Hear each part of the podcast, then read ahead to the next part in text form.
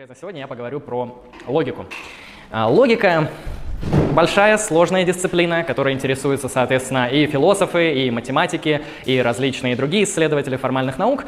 А, поэтому я сегодня постараюсь вычленить из того, что называется логика, наверное, самые прикладные, самые, на мой взгляд, э, простые и а, популярные формы логического построения, которые, возможно, пригодятся вам в будущем для построения собственной аргументации, для проработки а, самостоятельных систем а, мышления, там, и в письменном виде, и в устном виде, и так далее, и так далее.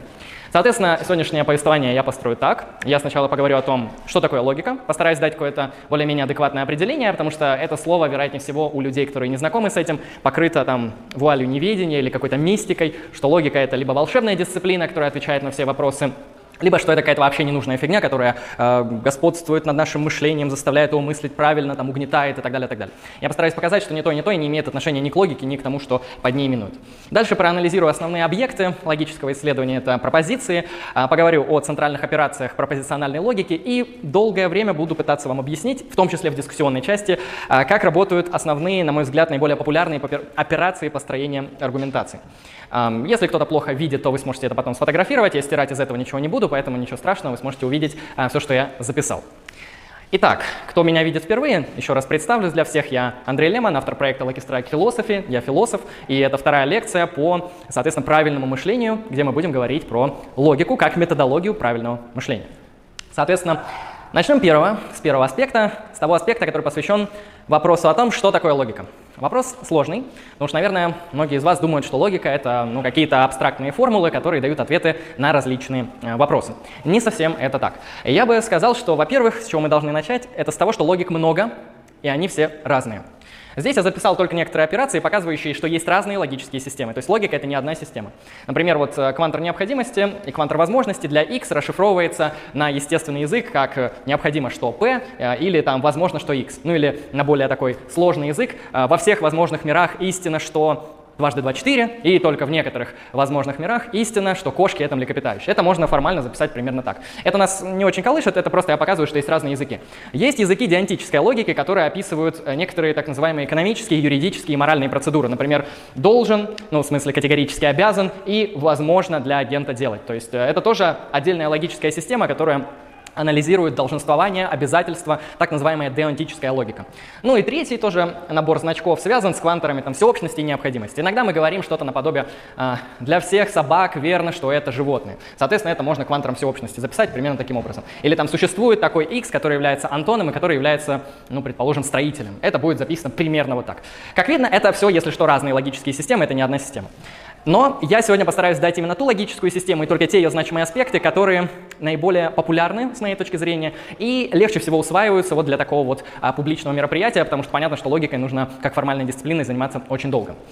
Ответим на вопрос, что такое логика. Как я показал, это множество различных формальных дисциплин и исследований. Кто-то говорит, что это раздел математики, кто-то говорит, что это раздел философии, кто-то говорит, что это вообще что-то отдельное. Но предположим, что это определенная формальная дисциплина, которая, с моей точки зрения, изучает операции с пропозициями.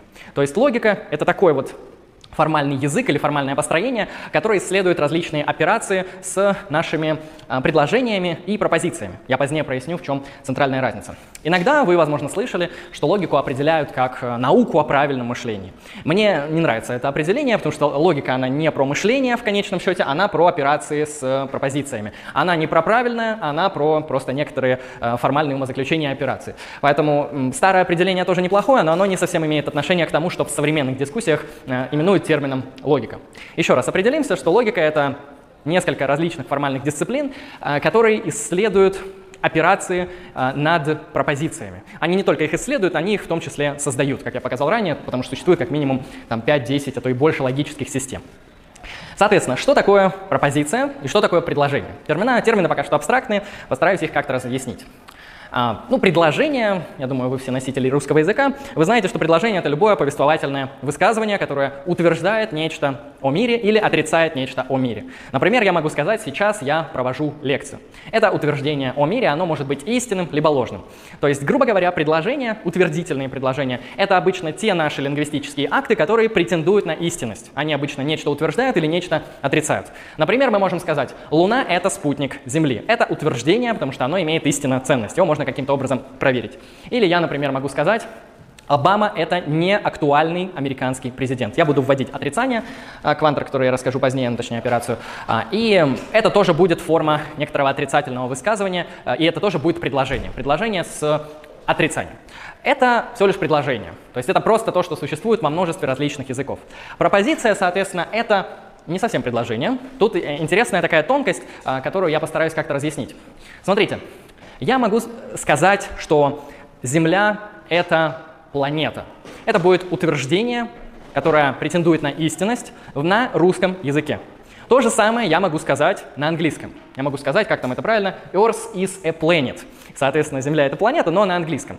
А, и особенно заключается в том, что это два разных предложения. Потому что одно на русском по правилам а, русского языка построено, второе на английском по правилам английского. То же самое можно сказать на испанском, на итальянском, на китайском, на других возможных естественных языках. Это все будет конкретные предложения. Но вы можете заметить, что предложение на русском «Земля — это планета» и предложение на английском имеет в этом контексте то же самое значение. И вот это то же самое значение, это и называется пропозиция. То есть пропозиция, если давать какое-то определение, это смыслы утвердительных предложений. А, но в данном контексте это на самом деле чисто формальное разграничение, это просто на, на будущее, чтобы вы понимали, чем предложения от пропозиции отличаются. Соответственно, логика, она не работает с предложениями русского языка, то есть нету особой русской логики или английской логики, она работает с пропозициями, то есть с утвердительными смыслами самих предложений. В этом контексте вот пропозиция — это то, что нас будет интересовать в контексте логического исследования. А, почему это интересно? Потому что мы с вами мыслим ну, конечно, шире, чем пропозициями. Мы задаем вопросы, мы делаем восклицания, мы э, изображаем в голове некоторые образы, метафоры и так далее, но в конечном счете именно научные тексты, академические тексты и тексты не из сферы э, искусства, эстетики и чего-то, что связано с красотой, они обычно строятся из набора пропозиций. То есть они содержат строгие какие-то термины, которые формулируют высказывания, и эти высказывания обладают истинной ценностью в контексте той или иной теории. Они могут, соответственно, отдельно как-то подкрепляться на свою истинность через эмпирические методы познания или какие-то иные. Это уже отдельный вопрос, о нем мы будем говорить на будущих встречах. Так или иначе, мышление по большей части, с моей точки зрения, связано именно с пропозициональным исчислением, как говорят математики, или с э, мышлением, построенным на уровне предложений, на уровне повествовательных предложений, э, которые, соответственно, и заменяются в логике пропозициями. Эти пропозиции в логических системах обычно заменяются переменными. То есть мы можем взять, в принципе, любую эм, пропозицию, например, Земля — это планета, и заменить ее какой-то переменной. Это может быть x, это может быть p, m, а можно даже заменять числами, но я не советую, обычно используются латинские термины, э, латинские буквы. В этом плане мы берем предложение, кодируем его на некоторую абстрактную пропозицию, то есть мы берем русское предложение «Земля — это планета», кодируем его, например, на эм, пропозицию p, и у нас получается тот самый объект, который в будущем будет исследоваться логическими системами. Теперь, нам интересно то, каким именно образом производится работа с этими пропозициями. Вот здесь и начинается логика, потому что просто э, взять набор пропозиций, то есть, э, грубо говоря, формализовать наше собственное мышление, это только полпути. И, в принципе, я вам советую в свободное время этому обучаться, брать какие-то системы предложений, переводить их на формальный язык и проверять, нет ли там так называемых логических внутренних противоречий, которые будут гарантировать как минимум логическую корректность того, что вы пишете, говорите, мыслите и продумываете. И для этого нам нужны операции. Операции или принципы, или правила, которые позволяют нам с этими пропозициями работать. А, поэтому мы введем сейчас алфавит или то, что называется синтаксис пропозициональной логики. Потому что я вам сейчас постараюсь объяснить именно эту систему, в силу того, что она наиболее простая и, как я сказал, на мой взгляд, наиболее прикладная. А, вообще, довольно большой плюс логики то, что она по большей части формализует те союзы и естественные связки языка, а, которые ну, являются для нас, в принципе, элементами нашего здравого смысла. То есть мы говорим и, например, солнце светит и на улице очень жарко. Мы используем а, союз «и» для соединения этих двух предложений. Мы говорим там или Антон придет в 7 вечера, или Антон опоздает и придет в 8 вечера. Мы используем оператор «или», также в естественном языке. Мы иногда а, делаем гипотетические высказывания. Если я проснусь сегодня рано, тогда я сделаю себе завтрак. Если я проснусь поздно, то я не сделаю себе завтрак. Такие высказывания тоже часто фигурирует в нашем естественном языке. А, бывают, конечно, некоторые аспекты, которые не засовываются в некоторые логические системы. Например, есть такое высказывание, как «но». Там «Всем привет, я Андрей Лемон, но э, я сегодня пришел в 6 вечера, а не в 7». Что-нибудь такое. Вот «но» непонятно, как записать логическую систему, ну, в силу того, что она, э, данная связка не требуется для значимых операций. Поэтому давайте рассмотрим, какие центральные операции здесь выделяют. Ну, самая банальная, самая простая – это операция отрицания. Она вот такой вот э, буквой «г» или таким значком, как приставка изображает изображается, а, на русский язык переводится как «не».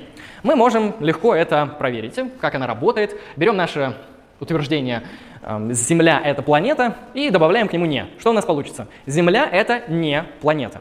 То есть мы отрицаем то, что утверждается. Мы отрицаем тот, соответственно, предикат, ту характеристику, которую приписываем а, такому объекту, как Земля. А, и, соответственно, не просто добавляет вот это вот отрицание к тому, что мы говорим. А, поэтому все так называемые отрицательные пропозиции или негативные пропозиции, они будут а, всегда обозначаться значком «не» при большинстве ситуаций. Далее, как я сказал, у нас есть соединительный союз «и», и он также обозначается вот таким значком, который похож на «л» или перевернутая галочка. А, он фиксирует все предложения, которые связаны с соединительным союзом «и». Например, мы можем сказать «на улице идет дождь» и «земля мокрая». А, можем, в принципе, любые предложения под эти переменные подставлять. А, напомню еще раз, а, потому что это иногда не схватывается, каждый термин, именно на латинском записанный, каждая буква, обозначает именно предложение, не часть предложения. Вот это нельзя прочитать как «Земля» и «Солнце». Оно не так читается. Оно читается так, что вот тут должно быть предложение. Земля — это планета звездной системы там какой-нибудь, и Солнце — это звезда. То есть под каждым термином спрятано именно конкретное целостное предложение. Не его кусок, не его часть. Именно поэтому эта логика так и называется пропозициональная логика. Ну или иногда ее называют логика утверждения, логика высказывания. Она работает с утверждениями, с предложениями. Далее, помимо оператора «и» у нас есть оператор «или», тоже записывается вот такой вот красивой галочкой и обозначает любые так называемые дизъюнкции. Да, я не дал им название, ну, отрицание это не, это отрицание, и это конъюнкция, если эти термины нужны будут, или это дизъюнкция. Так или иначе, это можете потом запомнить. Тут главное уловить вот центральный смысл того, как выстраивается это построение. А, соответственно, есть также операции с «или». Можем сказать «или на выборах победил Байден», или на выборах победил, не знаю, там, Трамп. Э, здесь оно работает так, что если первый элемент данного высказывания с а, дизъюнкцией истины, то второй ложный, и наоборот. То есть здесь вот такие моменты также очень интересно работают. А, следующее. Это, наверное, одна из самых интересных операций, с которых мы сейчас будем работать в том числе. Это операция «если то», или ее еще называют импликация. Имплицирование или логическое следствие. Еще называют ее материальной импликацией, мы для удобства обозначим ее просто-напросто как импликацию. А, что это такое?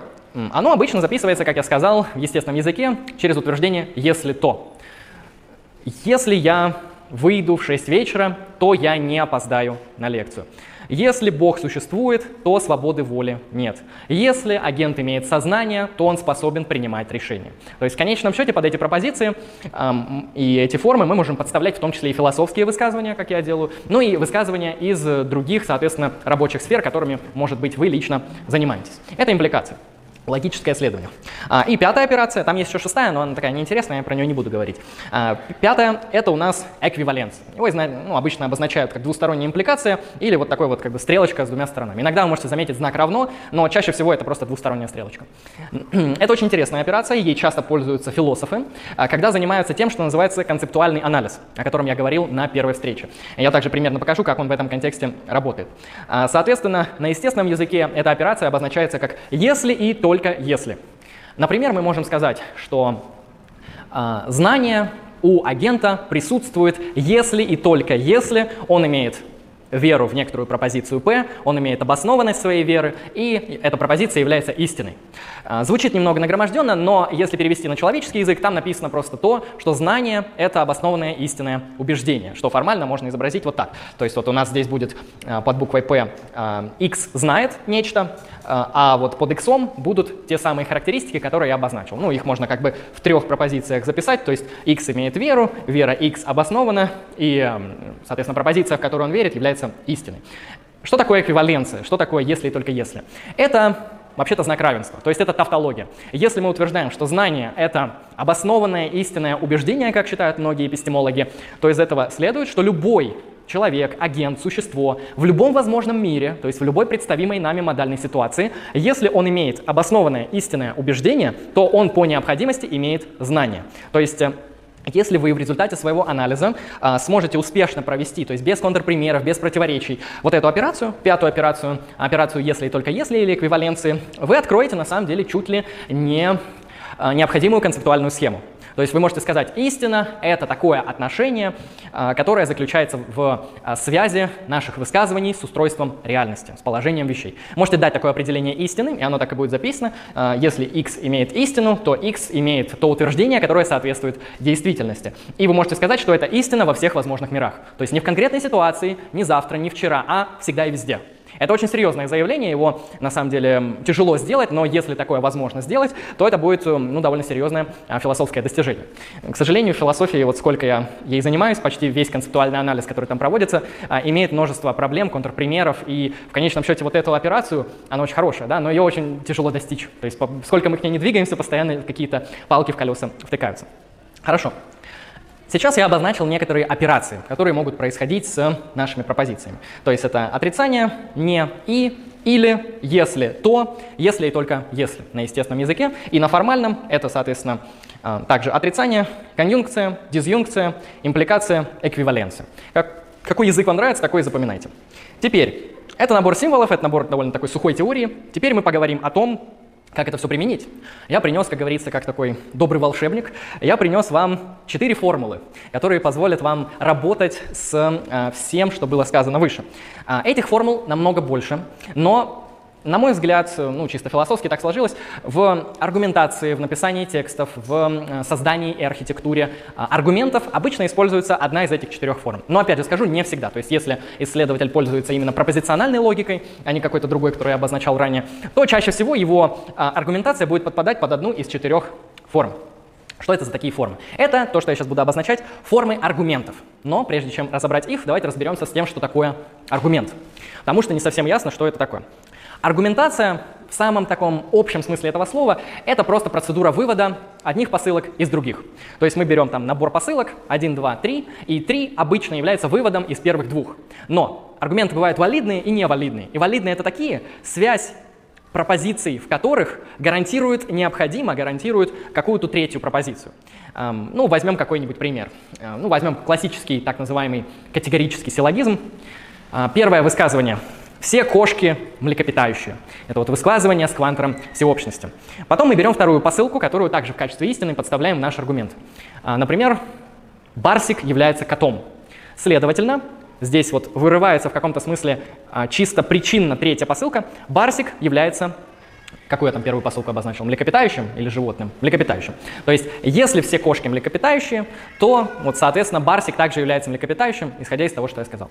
А, здесь мы можем наблюдать валидную связь между посылками. То есть, вывод необходимо следует чисто формально из а, принятия истинности первых двух посылок. То есть мы говорим, первая посылка там, все слоны это животные, Иван слон, следовательно, Иван животное. Просто по определению и исходя из этого, а, соответственно, построения. Поэтому аргумент это не какая-то там особая риторическая фигура, хотя иногда аргументы в подобном смысле используются. В а, таком строго формальном смысле аргументация это просто построение из посылок, где просто каждая посылочка эм, связана с другой. Это в таком вот наиболее общем виде.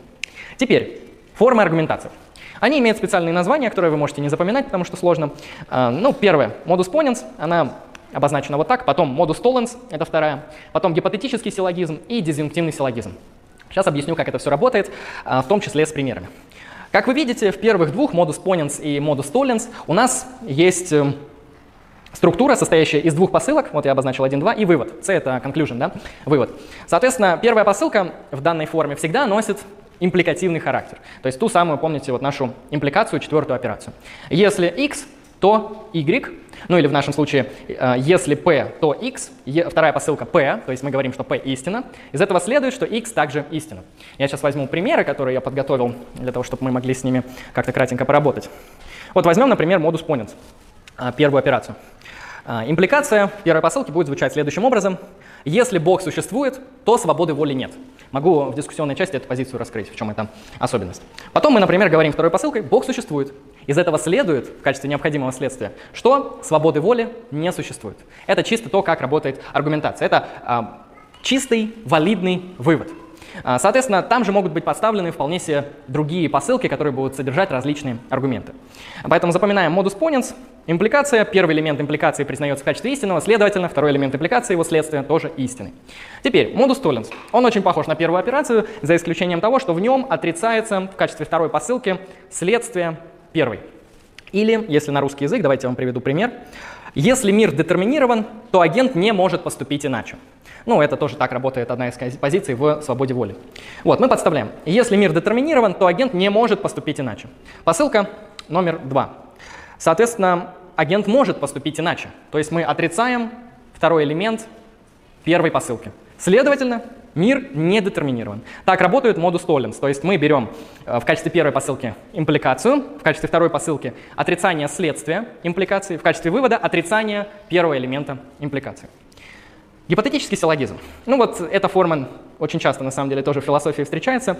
Один из из роликов, которые я делал, посвященный там проблематике абортов. Там был такой большой аргумент из более чем 9 посылок, и он был вот по этой форме. Она просто очень удобная, такая комфортная. Там было то, если p, то x, если x, то y, ну и, следовательно, а, p, следовательно, y. Объясняю, как работает так называемый гипотетический силлогизм.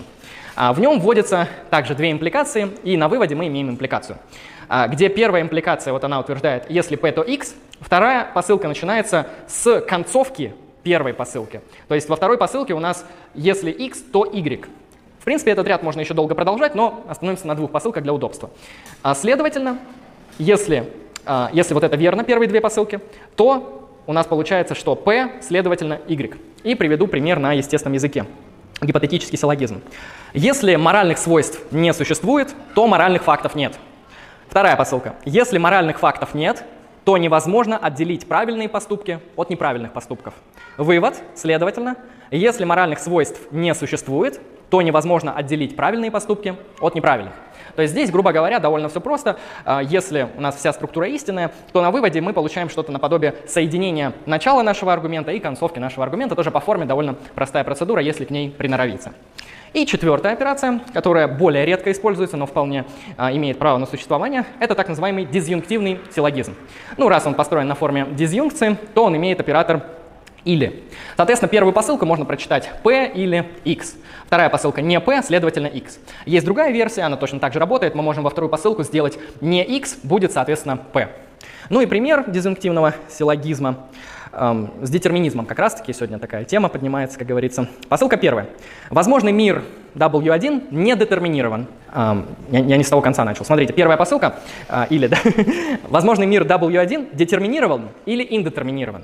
Тут как бы третьего не дано, либо мир детерминирован, либо индетерминирован, в том числе наш. Потом посылка номер два.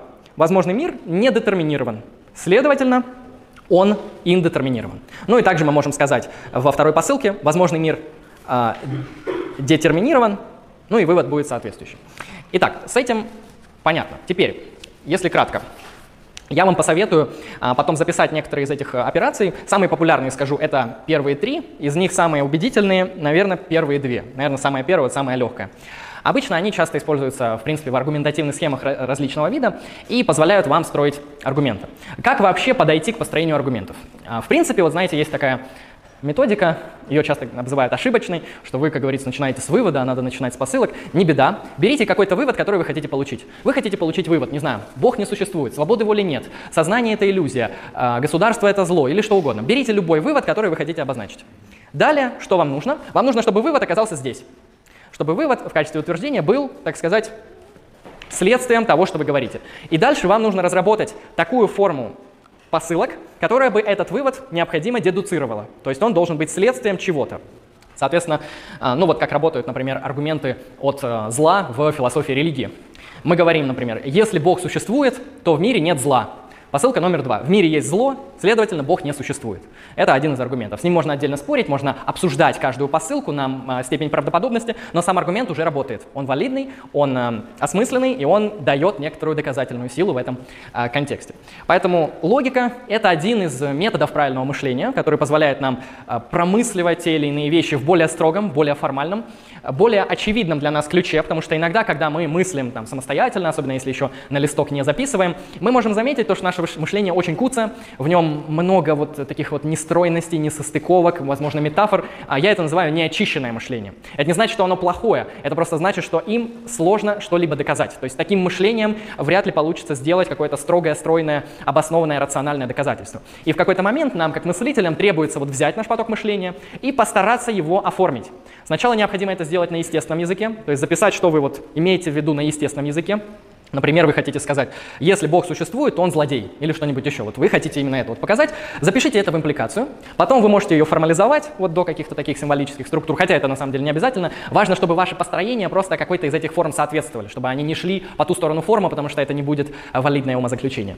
И дальше старайтесь делать собственные выводы. То есть это довольно сильно тренирует мышление и позволяет вам э, создавать собственные аргументативные схемы, с которыми можно спорить. Это удобно не только потому, что вы можете другим людям что-то доказать и обосновать, это уж еще и удобно для вас, именно в силу того, что вы хотя бы начинаете понимать, как работает, собственно, то, что вы хотите доказать и обосновать. То есть сами для себя, в том числе, вы можете э, прояснить, как работают вот эти вот э, операции э, и как связаны ваши собственные убеждения. То есть э, берите предложения и стройте из них аргументы.